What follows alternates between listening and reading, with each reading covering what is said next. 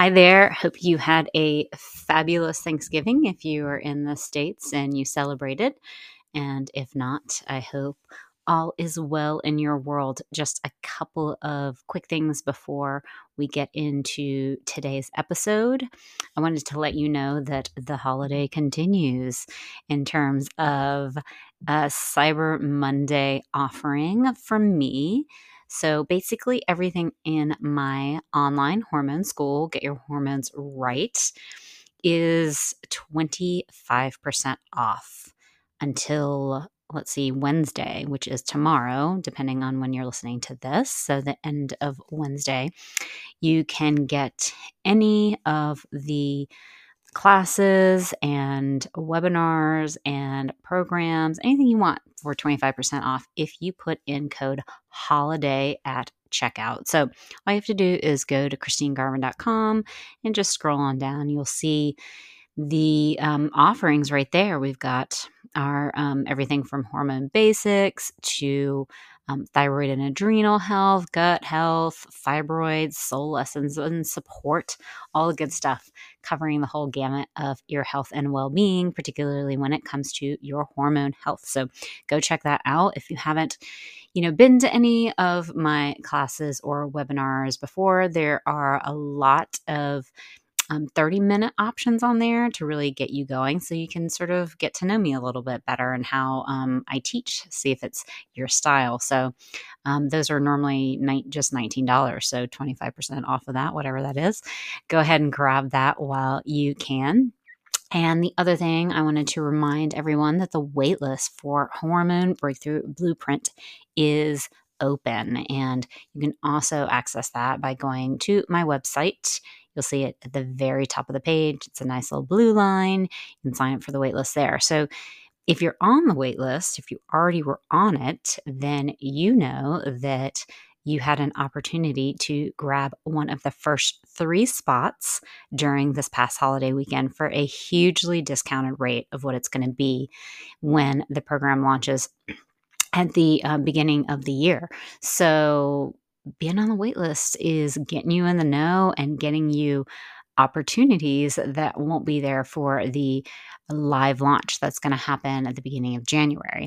So, just FYI, those three spots went fast. This is going to be a 15 person max program because I want a nice, tight knit group to be in there together supporting each other. So there is going to be an, another opportunity for waitlist participants to get in the program before it launches in early January, and it's going to be a discounted rate. Not quite as good a discount rate as what was available this last weekend, but it is going to be a discounted rate. And I'm really excited because I'm actually going to bring something new to it this time. Um, there's a few new things, but one of the things that I'm super pumped about is something that I've just brought into my practice, and it is the AO scan, which is a bioresonance machine. So every participant is going to have a chance to get their uh, energy scanned, and it tells us all kinds of stuff from food sensitivities to bacteria and parasites to um, blood health markers. I mean, it's super comprehensive and helps with that energetic healing level as we also focus of course on the physical things that you need to do to support your hormones and the emotional things that you need to do to support your hormones. But this is really rounding it out. So excited so excited to share it with all the participants this time around so this is something that you either have to be doing one-on-one work with me or being in the hormone breakthrough blueprint in order to access so Again, get on the wait list now. You will be the first to know. I will give you a hint that it will be sometime in December. And it's a great time to start thinking about yourself for the next year and getting your health on track, getting your hormones on track so that you can feel a crap load better than you currently are and that you can really take on so much more in your life in terms of the things that you want to be doing in your life in 2023 and not just taking on more things that suck you dry, right? I am really interested in empowering women to get their hormones really, I don't even like to call it under control because that sounds like we're just trying to like strap it down and make it work. You know, basically, we're trying to heal our relationship with our hormones because our hormones are who we are and they are our energy they are our well-being they are our cyclical nature it's all of these things and to actually forge a beautiful relationship with our hormones changes everything in your life right it is a true game changer and that is what what and why I do this program and what I want to offer to every woman that signs up for this program. So, if you are interested in that and that sounds good to you, it's 12 weeks of you're going to learn so much about your hormones. You're just going to come out just like, wow, how did I not ever learn any of this information in my life? Right. And you're going to do it as a part of a supportive group with live calls every Thursday with guest experts, really helping to define things that can sometimes be hard and they make it sound easy. So, go ahead to the website, christinegarvin.com, go to the top and click on the want to be the first to know about when Hormone Breakthrough Blueprint launches blue tab at the top and add your list there. Finally, I would love, love, love, love, love during this holiday season if you took just a moment. I know we're super busy, but if you took just a moment, if you're a longtime listener, or even if you're a new listener and you really enjoy this episode, to go into either if you're listening on iTunes, um, you have to do it, I believe, on your phone in the app. Go to the reviews, leave us a five star review. If you can just do that, that's great. If you can leave a little um, you know, a sentence or two saying why you love the podcast, that is fantastic. And, you know, my birthday is coming up on December 25th, and that would be a great birthday present for me um, if you have the time to do that. And, you know, I know it takes a moment, so I appreciate you taking the time. And if you're on Spotify, I don't think you can write anything, but you can definitely do a five star review. So that helps the podcast more than anything else. I want this to continue to grow, to get to more and more women throughout the world. It's crazy when I look sometimes at, you know, the analytics for this podcast and I don't know, it's been listened to in something like 60 plus countries. And I love looking and seeing the areas that people are listening to the podcast because this is not just about empowering women in the US, right? This is about empowering women throughout the world and understanding their bodies and working with their cycles. So you help make that happen by leaving a review. That's really the best way to make that happen, to spread to more women, to help empower them in their lives. And we know throughout the world that there are many women that are oppressed um, and don't have a lot of access to information.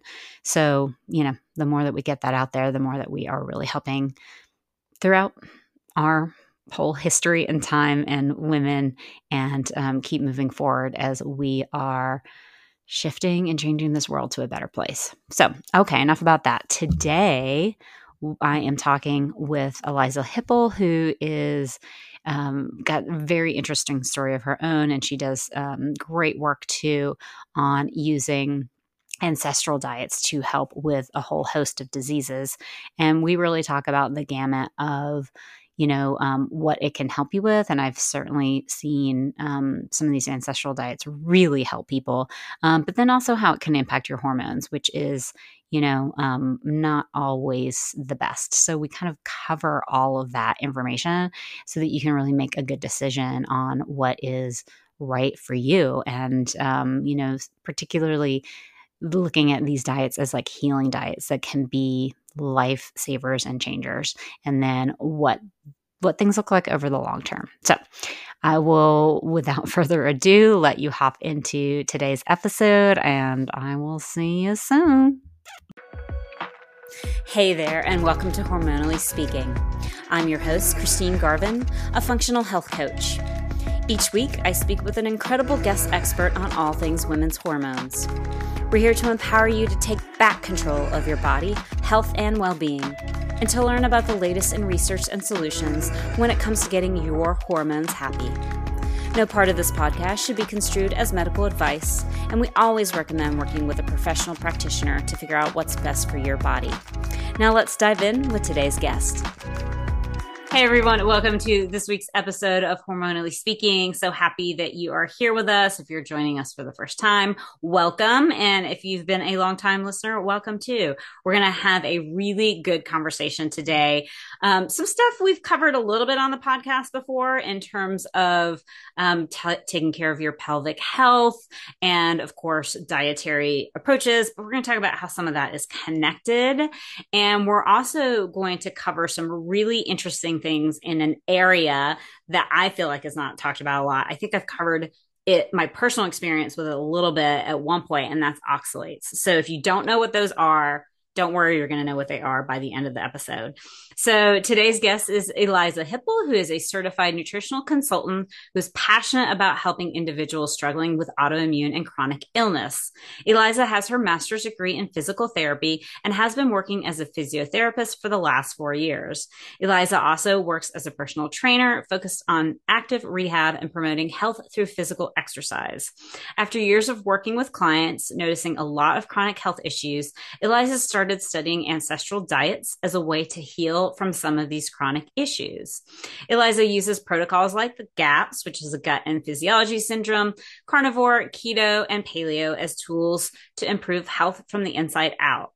She is passionate about spreading awareness on the role of nutrition to optimize our health. And you can find her at ehwellness.co. Welcome.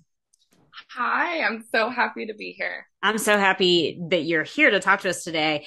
Um, you know, as we were kind of talking about before we got on, um, you have kind of an interesting story with what has gotten you to focus even more on nutrition, even just this year, even though I know you were practicing nutrition before that. But um, tell us a little bit about your story and how you find yourself where you are today.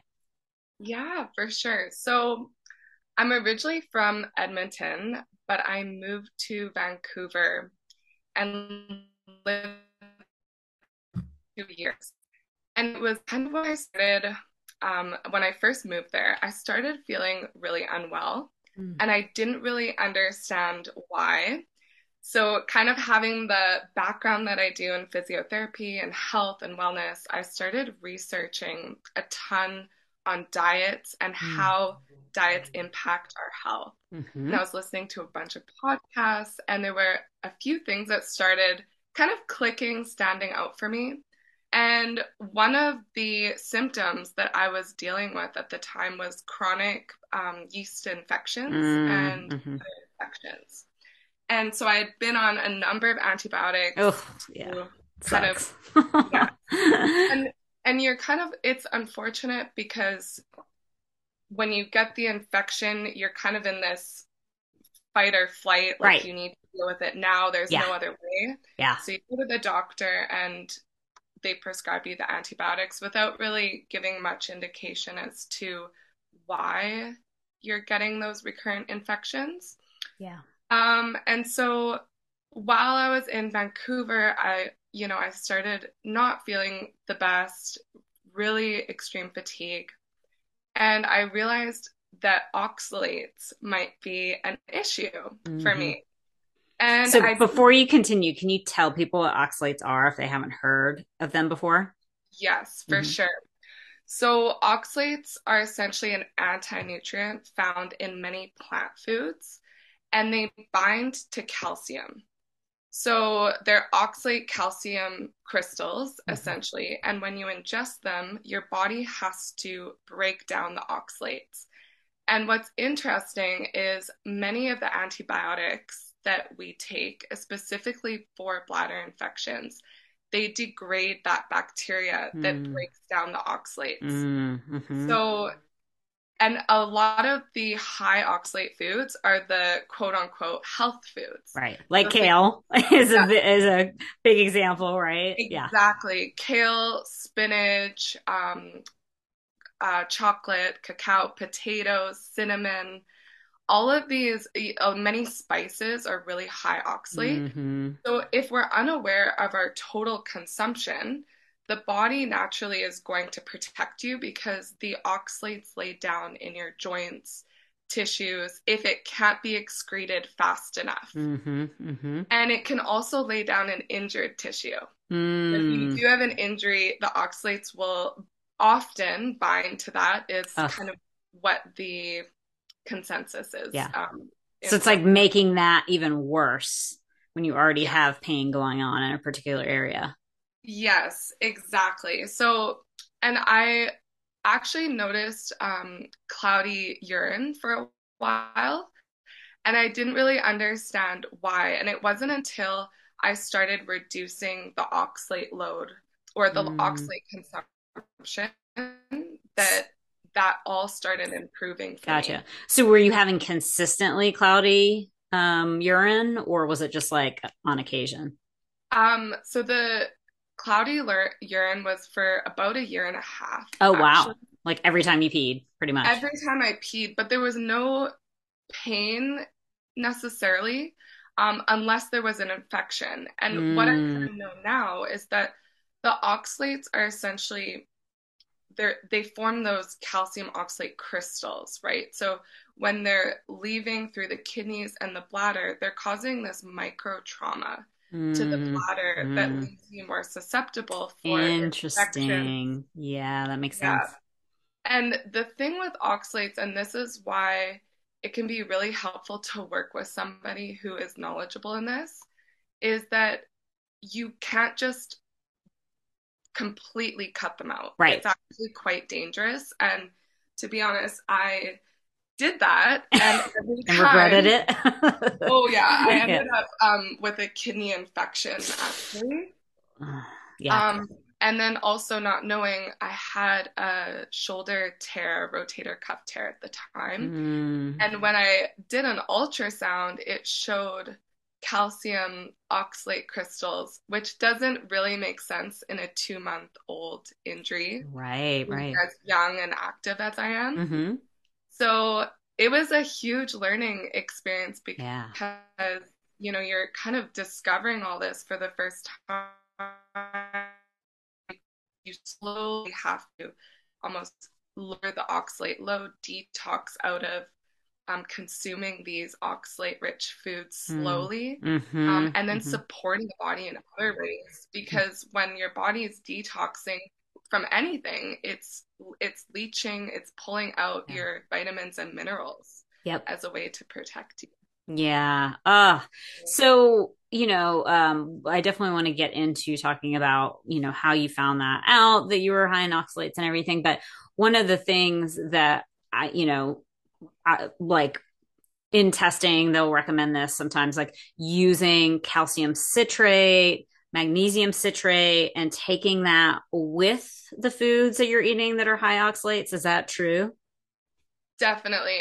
I'm not, I don't recommend calcium citrate as much as magnesium citrate. Mm-hmm. Um, I think as long as you're taking, you know, a citrate, it's going to help break Okay. down some of those oxalates and Mm. then pairing it more with calcium-rich foods. Mm, And sense. it's it's interesting because many of the traditional dietary or um, traditional dishes that have high oxalate foods, such as spinach, for Mhm. example, Mhm. there's um, an East Indian dish called palak paneer, Mhm. and it's the um, sautéed spinach with the cheese. Cheese. Yeah. And it's done in such a way where it's very, very smart in the sense that they're pairing this high Mhm. oxalate food. They're first sauteing it so it breaks down the Mhm. oxalate, and then Mhm. they're pairing it with the calcium so the calcium can then bind to the oxalates and it's not Interesting. it's not um building up Uh, in the as much, right? It's like the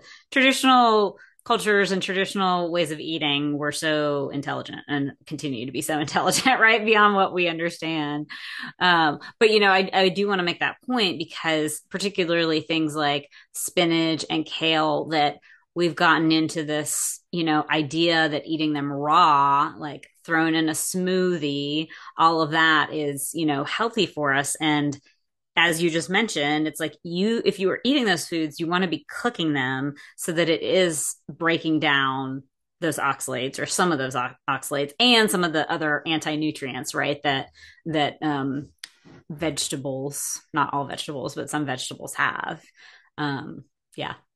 Yeah, no, definitely. And then I think it speaks to eating seasonally Mm-hmm. because naturally, if you were to eat seasonally, you'd only be exposed to those particular compounds or anti-nutrients Mm. for a period of time, and then your body can then, you know, Get get rid of rid it. of, yeah, Yeah. yeah, And it, interesting.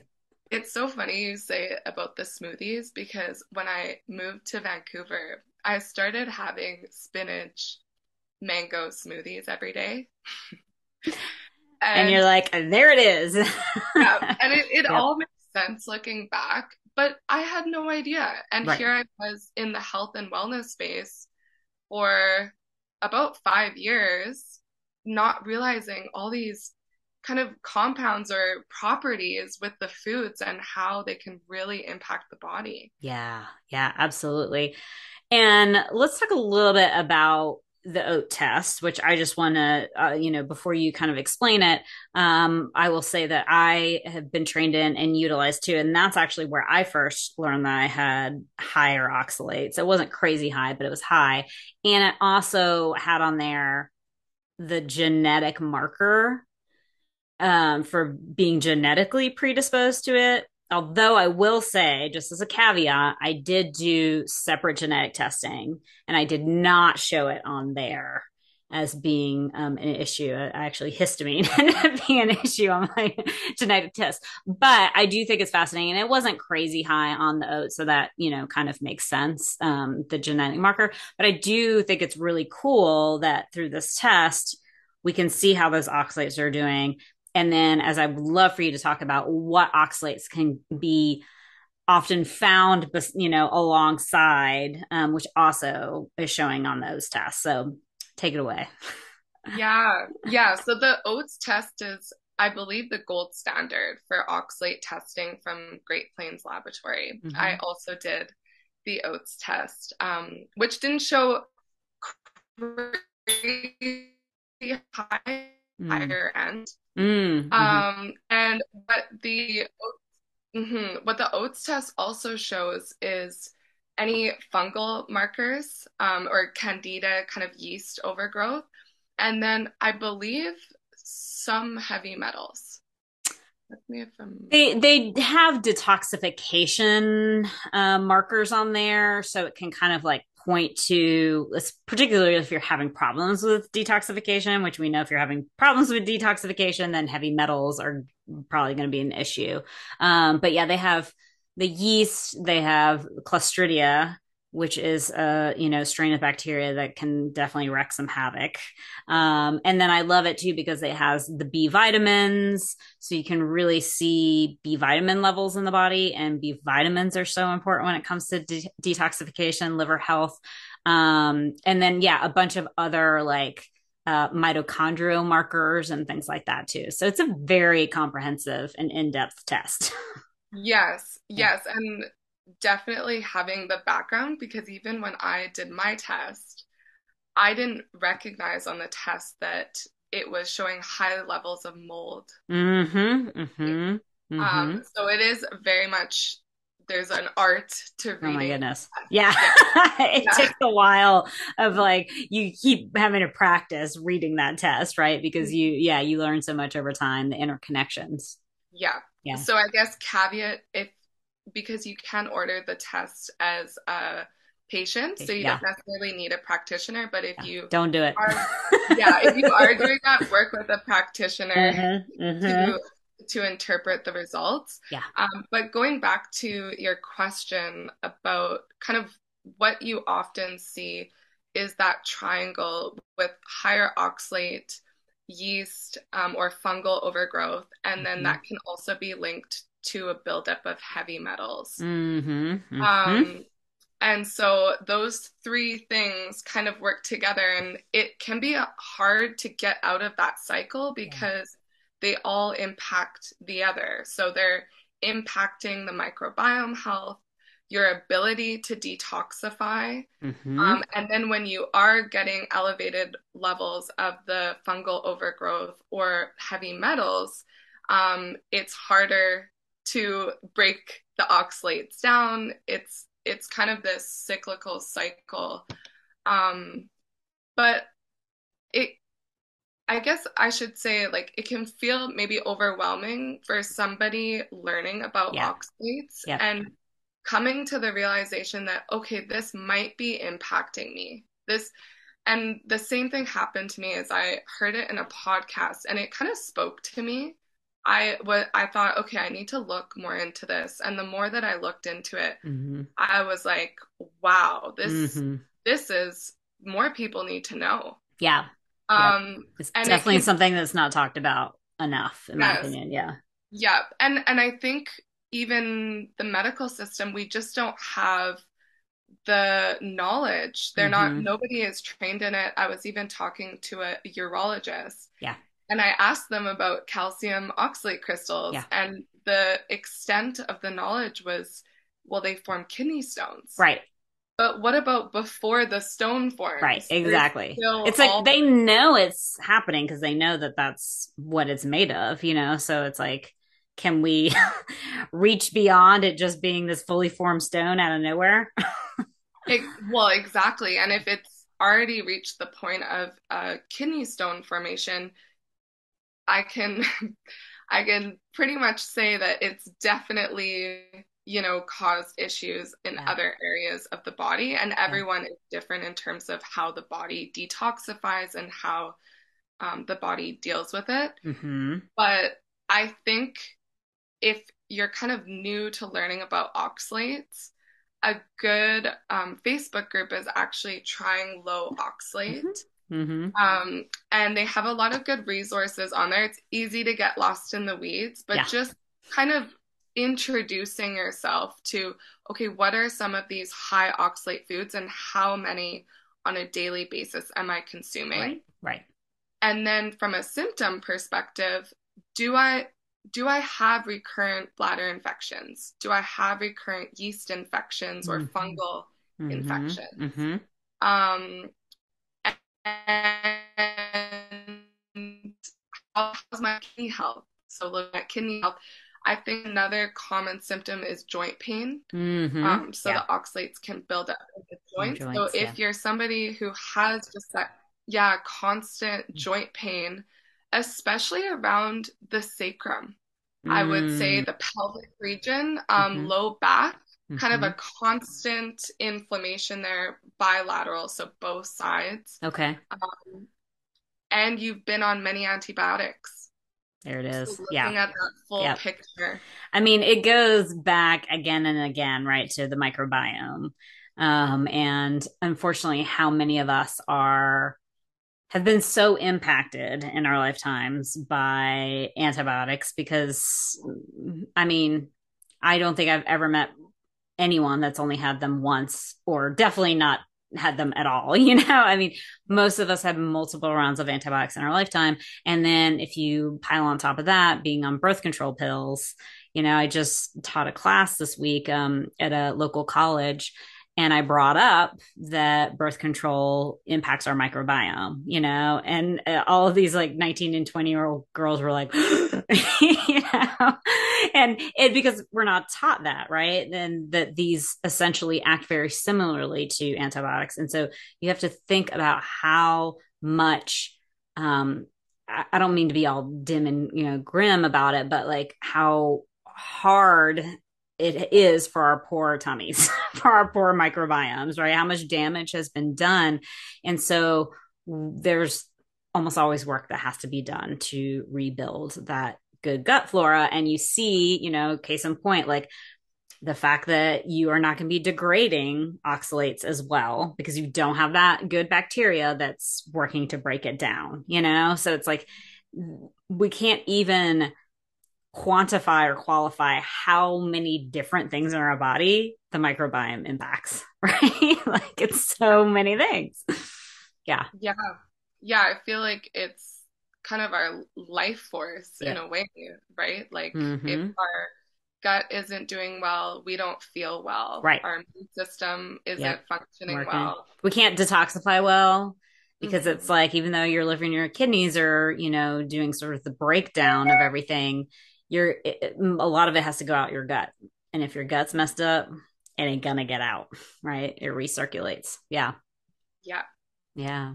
definitely. And I think that's what kind of drew me into the ancestral diet Mm-hmm. and looking at those really nutrient rich foods to Mm-hmm. kind of get ahead Mm-hmm. because not only have many of us undergone antibiotics, we're also eating foods that have such poor nutritional value. Yeah. And I mean, even eating organic, it's like I like I remember when I was younger and getting into fitness, I was eating chicken breast, rice, and like some sort of vegetable Mm-hmm. every day. Mm-hmm. And the nutritional value of that's actually very, very low. Mm-hmm. Um, and so that's what I found fascinating, and I'm really starting to feel the difference eating these nutrient-rich foods Mm-hmm. um, where we're going back to nose to tail eating. We're eating some of the organ meats. We're Mm-hmm. eating the fat on the meat. The fat's some of the most nutrient rich part, Mm-hmm. supporting the immune system, supporting the epithelial lining of our Mm. gut. Mm-hmm. Um, and so also while we're detoxifying, we're getting enough nutrients to Right. allow that process to occur. Right. Um, and if you are somebody who does have that higher toxic load, definitely you're going to be depleted a lot quicker of nutrients. Yeah. So consuming a high nutrient diet is critical. Super important. Yeah. So how did you end up, you know, going on the path of ancestral diets? And can you maybe explain further, you know, if people haven't heard that word ancestral diets, like what are some of the options that are out there in that world? Yeah. I mean, I think the term ancestral has kind of become a buzzword recently. Mm-hmm. Um, but it really speaks to traditional ways of eating. Mm-hmm. Um, every culture has their deep-rooted traditions Mm-hmm. of food based around food, like rituals. And that was kind of how I started was I was researching different tribes, actually, some of the Maasai in Mm-hmm. Africa, Tanzania, the Hadza. Nice. Um, and I also stumbled into GAPS, which is stands for Gut and Psychology Syndrome, Mhm. or there's a new book, Gut and Physiology Syndrome, Mm. by Dr. Natasha Campbell McBride. Mhm. And she's a Russian neurologist that got her medical designation in nutrition. Mhm. And she had come up with this protocol to essentially heal her son from autism. Mhm. And all of the, and as the diet has progressed over the years, a lot of families would come on board and do the diet with their son or daughter.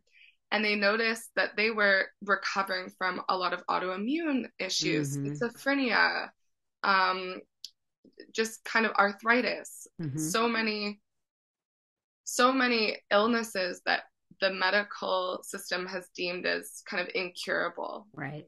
And that really inspired me to look further into it. Um, but essentially, it also goes back to the traditional styles of eating, where we're eating foods that are homemade. We're Mhm. getting, we're prioritizing high quality animal products, Mhm. um, animal, and not to say that you necessarily need the animal foods, but there's such a huge benefit nutritionally speaking Mhm. to those foods. Um, and, and then just getting back to traditional ways of preparing. So a lot of soups, broths, um, really cooking the foods, making it easy for the body to digest, Mhm. especially when you are in more of a chronic illness state. Mhm. Um, and then a lot of fermented foods to help support that healthy microbiome. Um, so that was kind of, yeah, it started with the gaps. I had done that for about six months. Okay. And then I transitioned into more kind of keto gaps. And then I also tried carnivore. Mhm. And all of them you learn so much from. I Mhm. think at the end of the day, they're used as tools Yeah.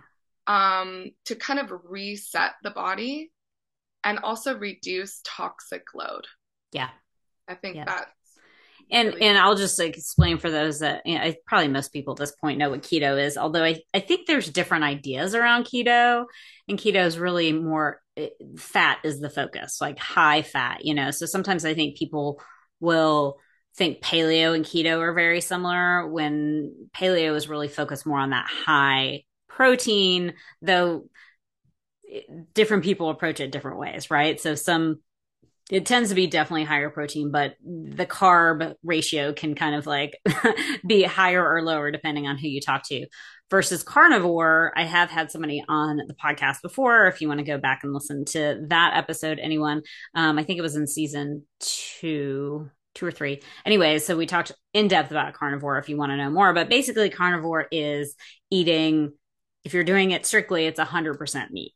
So I think a lot of people are like, but really like all meat. And it's like, yes, 100% meat. Like you're not eating any vegetables. You're not, some people don't even, you know, consume honey or spices or anything like that, right? It's just 100% meat. So just to clarify for everybody who's listening who may not know what those those things mean. Mhm. Yeah. Yeah, it was interesting doing carnivore in the sense I actually I felt quite good. Mhm. Um, and going from keto to carnivore, I felt a lot better doing I've carnivore over Mhm. keto. Mhm. Um, and yeah, it's one of it's one of those things where again, I think it's just coming down to reducing the toxic load. So Mhm. if you are somebody who maybe is reacting to some of the anti-nutrients found in the plants, or you know, you've been following a somewhat healthy, balanced Mhm. diet, but you still don't feel good, Mhm. Mhm. trying something like carnivore or keto can be helpful Mhm. for a period of time, and then you start to reintroduce those um, those foods back. And as women too, it's different than a man trying Mhm. carnivore, and I, I'm Mhm. sure you've kind of heard this. Um, just with our hormones, I think there can be a lot of value in having those carbohydrate Yeah. foods Yeah. um, over the long term. Yeah, definitely after working with women for the last several years, I found that a consistent low carb diet is not good for our cycle. Most women will lose their cycle. Um, they'll end up having, you know, other issues. So I know it's tough because a lot of women do feel better on these diets. Um, for a while, you know, and and it can be a long while. They can still feel great, but not have a period, and that is an issue, of course. Like we, you know, um, not even the period so much. Um, you know, I always try and refocus people on ovulation is actually the important part of our cycle. You know, the period is just a signal that we're sloughing off uterine lining, you know, and um, you may or may not have ovulated. You can still have your period even if you didn't ovulate, you know. So we care about that ovulation because that gives us that sweet, sweet progesterone, and we're not going to have that progesterone without ovulating. So, of course, it's important if you're a cycling woman to keep ovulating. You know, I, I do find that so many of the studies, and I actually wrote about this recently for intermittent fasting, you know, most of the studies and stuff that are out there on men's bodies, right? Still to this day, it's like the, uh, you know, they're like, oh, sorry, there's, it's too hard with women because of your fluctuating hormones to study you, you know? And so not helpful at all when they're saying, oh, these things do this, this, this, and this, and it's so great. But that's for men's bodies who have relatively consistent hormones throughout the month you know? So so i do think um it, it's interesting because when you're talking about being on carnivore i thought about some of my colleagues. We got into like a discussion about carnivore one day and our group and everyone that had done it they were like oh my god i felt amazing on it you know? So i think it can be hard to step off of that because it's scary after you've been feeling amazing. Um, but the goal ultimately i think in my opinion is to be sort of as balanced as we can right in our in our foods. And so that we're able to really have something from every part of the food world you know? But sometimes we need to do um, some some healing for a little while, and that's why looking at these, and I'm glad you've brought up that point a couple times that looking at these as sort of temporary healing diets rather than like, all right, I'm carnivore and that's it for the rest of my life. you know, like, yeah. And I think when we get stuck in that dogmatic way of thinking, that we actually lose the ability to tune in mm-hmm. to what mm-hmm. our bodies are telling us. Mm-hmm because it changes just like you're saying day to day and mm-hmm. as women i think we're even more sensitive to that with yes and and it's actually such a beautiful and powerful thing because when we are in tune with it it really guides us yeah. on how how to live our lives how Absolutely. to eat mm-hmm. and i think that was actually one of the biggest things that i took away from doing these more um, stricter diets was that I regained the ability to tune in on what is my body telling me to mm-hmm. eat right mm-hmm. in this moment. Mm-hmm. And I noticed it was aligning with my cycle. And that was such a cool thing because then you're really like living up to your full potential mm-hmm. in terms of supporting your body, supporting your mind, supporting your hormones, mm-hmm. how you feel um, on a daily basis so that you're living optimally. Yeah. So I have a question for, uh, you know, I think probably representing some people listening and definitely certainly some clients who I've brought up at different points, possibly doing something like carnivore. They're just like, I just don't want to, I don't want to eat meat all the time. Like, I'm just not drawn to eating meat all the time. So, how do you respond to that? I think it, well, it definitely has to be that person's choice. Mm-hmm. I wouldn't ever push anyone to do carnivore. It has to feel right. And I think a lot of times for somebody to choose to do carnivore, they're in a space where they're very ill. Mm-hmm. They're not mm-hmm. feeling good. Mm-hmm. And it can sometimes be out of desperation. Mm-hmm. Like, try, you know, I'm committing to trying these different things so mm-hmm. that I feel better. Mm-hmm. Um, if so somebody just wanted to do it for the fun of it to see, yeah, then you know that would be fine. But I think in a lot of cases when that individual chooses to do it long term, it's because they really are not feeling good. That's and there's point. something underlying. Yeah, there's something underlying there. Yeah, absolutely. And one thing I do like to note with, you know, carnivore, it, I think it happens with keto too, that they call it the, I don't know, it has some kind of name, keto flu or something. Yeah.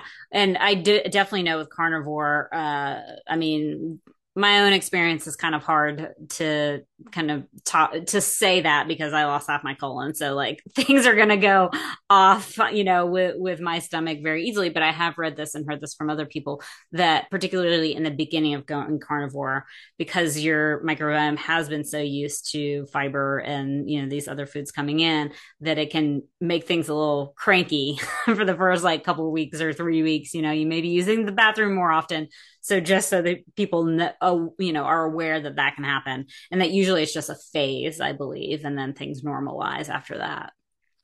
Yeah, definitely the increase in meat protein mm-hmm. and, and fat is mm-hmm. going to change the microbiome mm-hmm. and the elimination of those starches and fiber. Mm-hmm. Um, but I think and this is why it, it's helpful to work with somebody is you can't just jump into carnivore right and people and, do yeah. yeah. and and like i was saying before it can actually be quite dangerous mm-hmm. not to scare people but if your body is not ready to detox it's it can actually cause damage to yeah. your system yeah. and and to be honest that's kind of what happened to me was mm-hmm. i had learned about all these things so i said okay let's let's do it yeah let's yeah. do it I'm, yeah. I'm ready like i mentally was ready but my body was not ready yeah. and i like i said i ended up with that kidney infection my hair was falling out like all these mm-hmm. things started happening and i didn't have the knowledge and the support mm-hmm. to really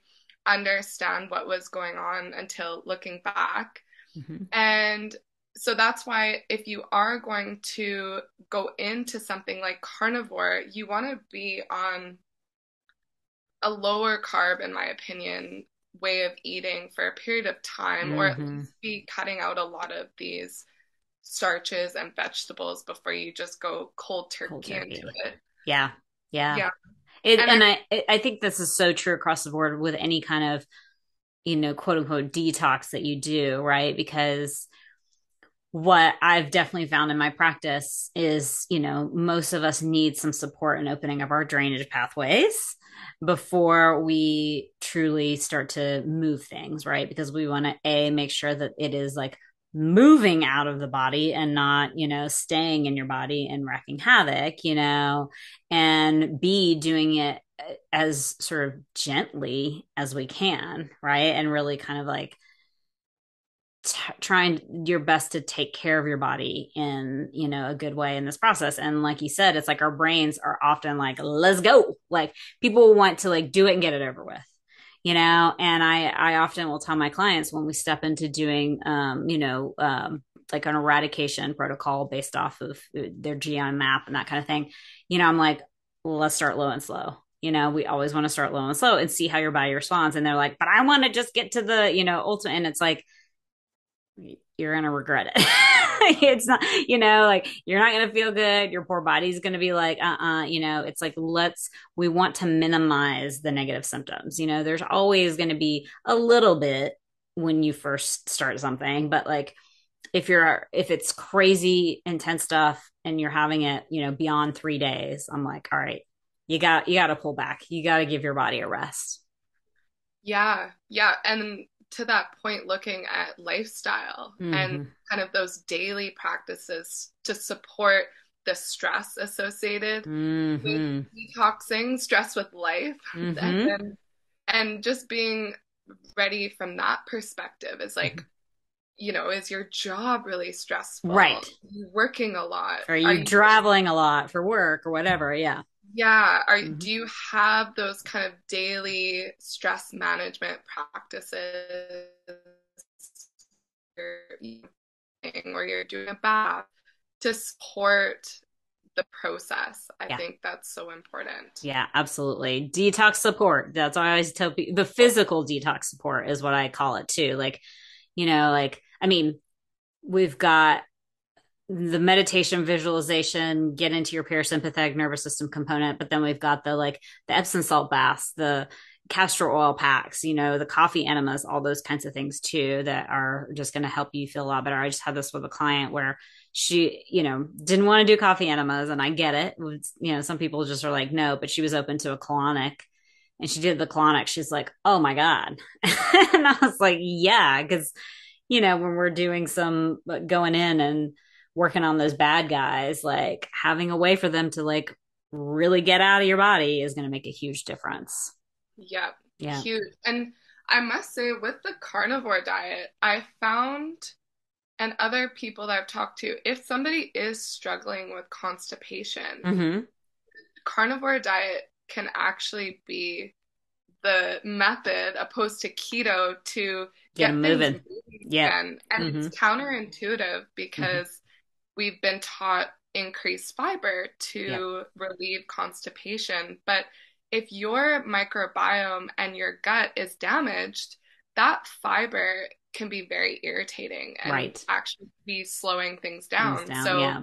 Very good point. we, yeah, when we remove the fiber, I find it just kind of gets things moving again, which is such a good feeling for somebody who Yeah. has been struggling with constipation. I actually much prefer fiber for loose stools um than for constipation like it's like just adding on you know and um i i tell people all the time because we have been taught right that people think that meat like putrefies in our stomach and just like does all it just like doesn't break down and you know stays there for 7 years and whatever kinds of things have been talked about.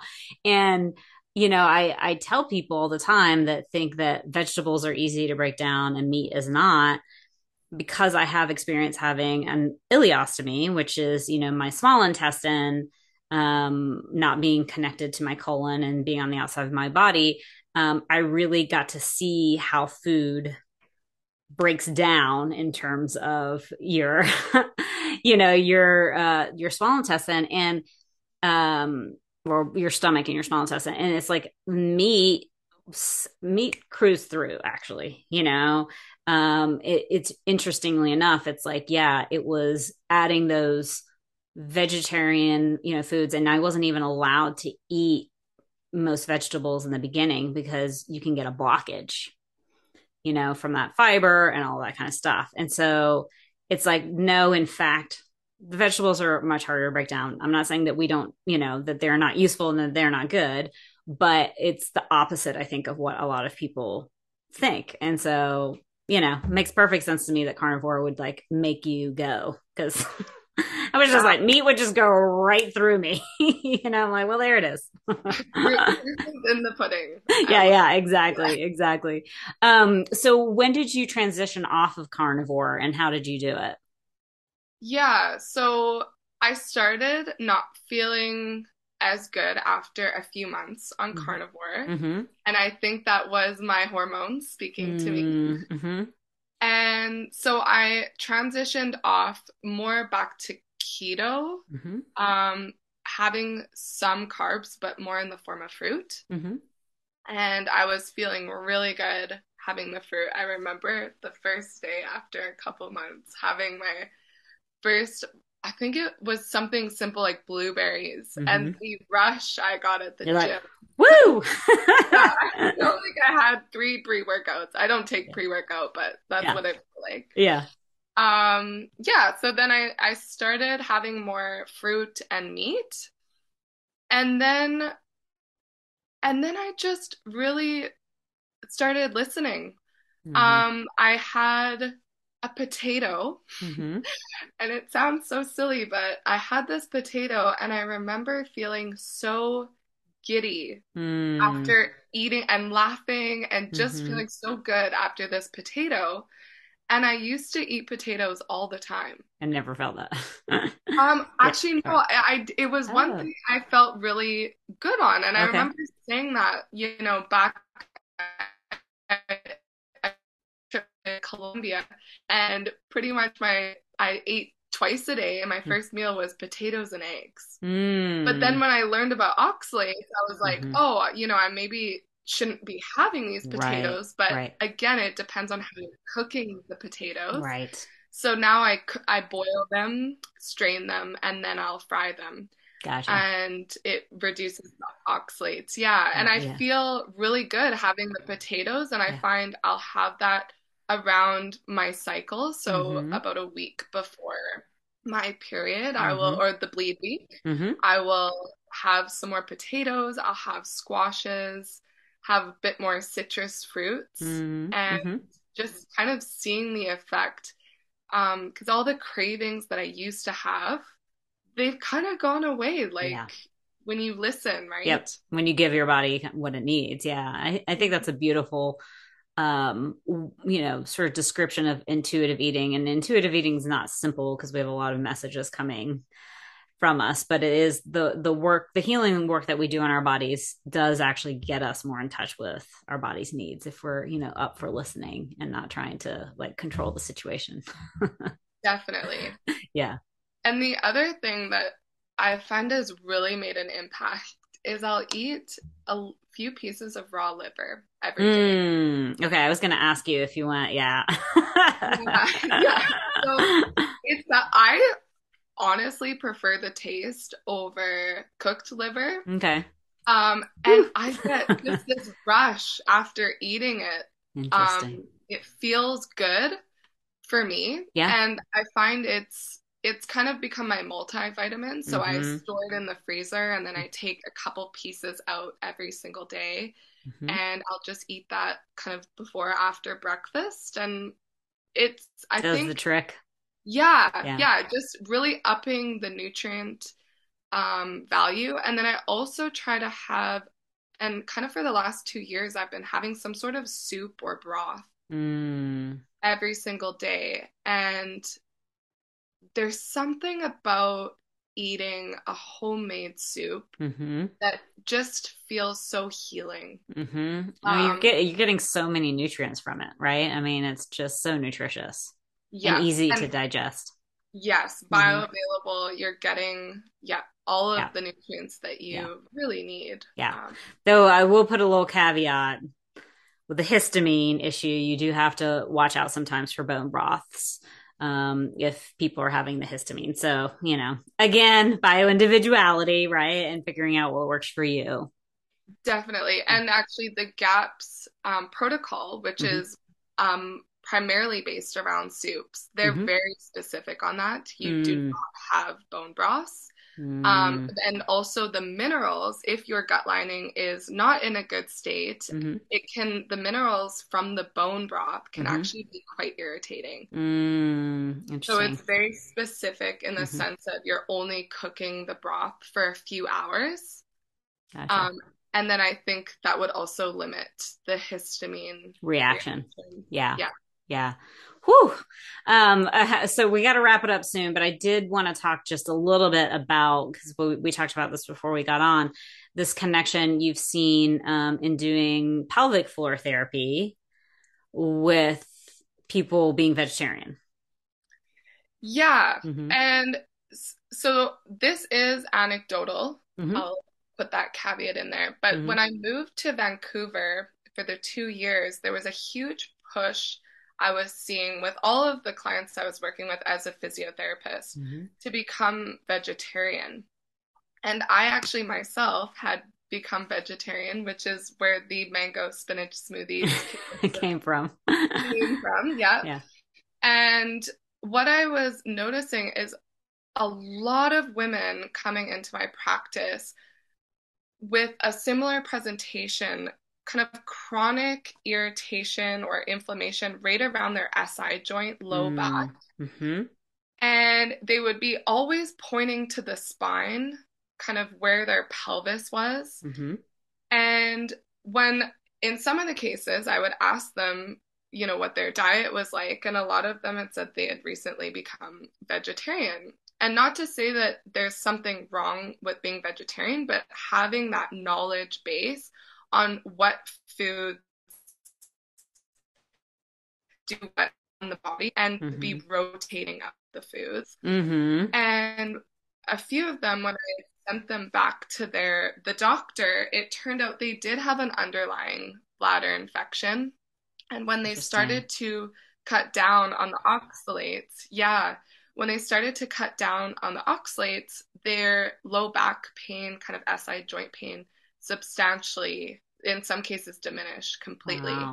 Wow. Um, yeah, and actually, l- thinking back on it, I had a similar symptom where it's just that constant low, low grade pain. hmm Um, and I had gone as far as doing even prolotherapy. And I remember Mm.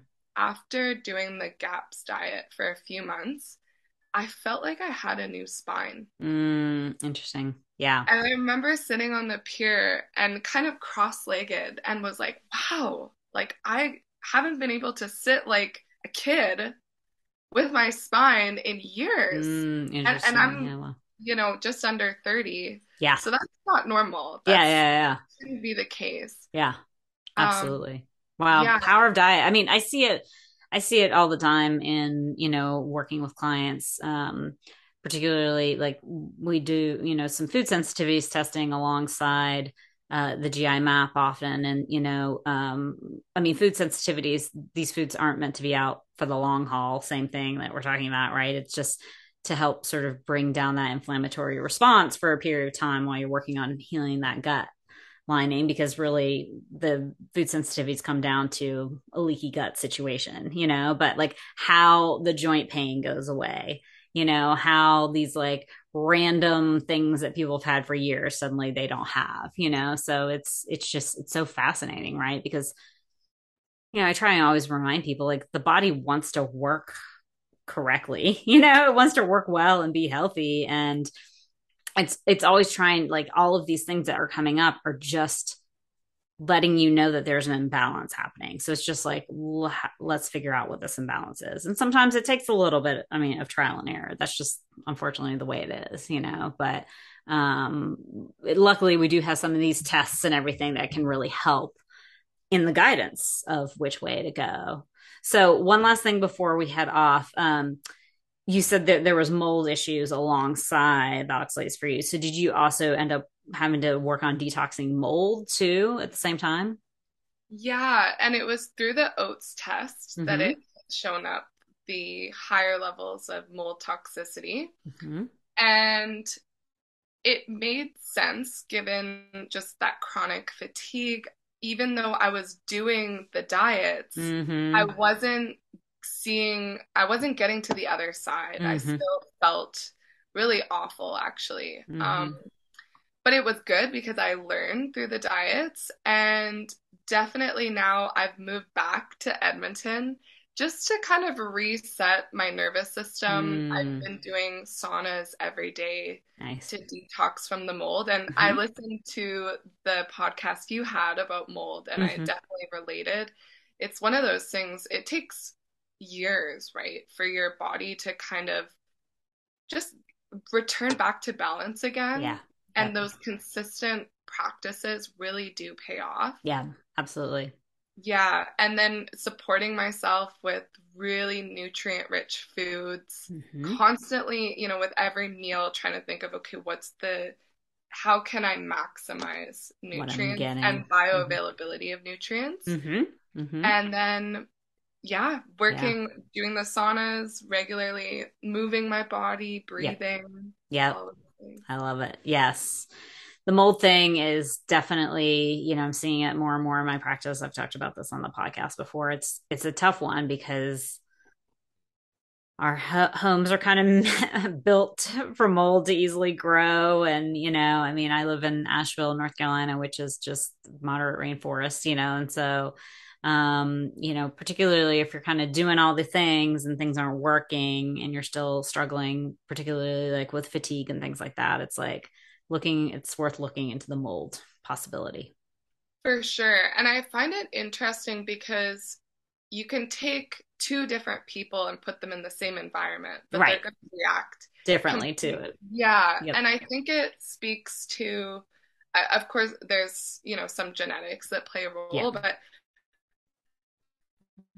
what is your toxic load? And I right. think coming, you know, when I moved, my toxic load was already quite high, mm-hmm. and the history of using multiple antibiotics did not help. Yep. So then you put somebody in an environment where there is elevated mold. Not to say that that's toxic for everybody, right. but when the cup is already so full, your body is unable to detox properly, and then things yep. start backing up, and it lets you know. And that's that's the beautiful thing is rather than getting frustrated or and at times, of course, it can be easy to, but listening to those signals and thanking our bodies for telling us and sending that message so that we can work with it too. Absolutely. Good health. Yes, so true. Ah, oh, such a good conversation with you today. So thank you so much for sharing all of that. It was so experience. lovely. uh, so you can find me most actively on Instagram. My Instagram's naturally dot Eliza E L I Z A. And my website is www.ehwellness.co.